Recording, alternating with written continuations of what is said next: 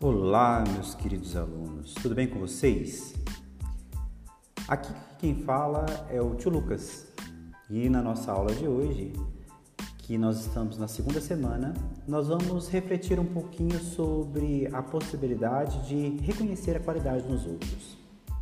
Na semana passada, nós falamos um pouquinho sobre é, reconhecer a raiva nos outros, não é? Como que esse outro expressa a sua raiva, como que ele vivencia todo esse medo, podemos dizer assim, tudo aquilo que faz mal a ele, que nem sempre ele consegue expressar de uma forma adequada.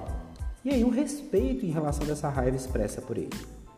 Hoje nós vamos é, refletir um pouquinho sobre um contraponto disso, né? Reconhecer as qualidades dos outros, não é? As qualidades que fazem parte dele que não em mim, mas no outro.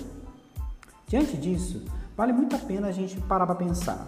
Será que atualmente, é, quando nós falamos e quando nós reconhecemos é, as nossas qualidades, os nossos pontos fortes e também os nossos pontos fracos, é, será que a gente para para pensar e também fazer uma avaliação de reconhecimento, não é, é do ponto forte que o outro tem?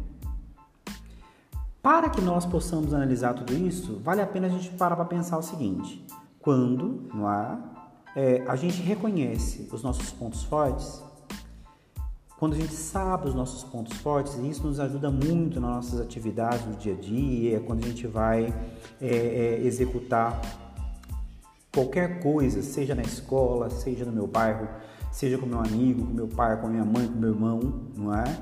Isso contribui muito principalmente quando eu também sei que o outro tem um ponto forte. Imagina só um trabalho de equipe, né? Eu desenho bem, eu sei esse ponto forte meu. O outro recorta muito bem. O outro consegue manipular e fazer umas atividades com a mão muito bem. O outro consegue pintar muito bem. Não é? Juntos somos mais e conseguimos fazer com que o nosso trabalho seja um trabalho ótimo de eficiência e um trabalho com bom resultado. Diante disso, vale a pena você parar para pensar o seguinte: será que quando eu reconheço os pontos fortes do outro, esses pontos fortes colaboram para o bom êxito, para as potencialidades, para é, a vivência de mais harmonia, tranquilidade e respeito com a pessoa do outro, será que colaboram para isso? Diante disso, eu vou passar para vocês um videozinho, não é? E espero que esse videozinho ajude vocês a reconhecerem, elaborarem e entenderem como é importante nós reconhecermos a importância do outro, não é?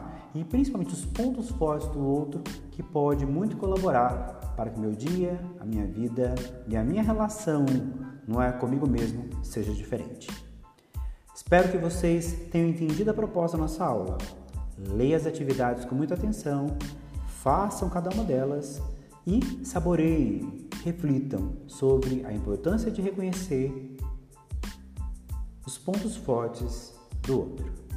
Forte abraço, se cuidem, fiquem com Deus e até semana que vem. Tchau, tchau.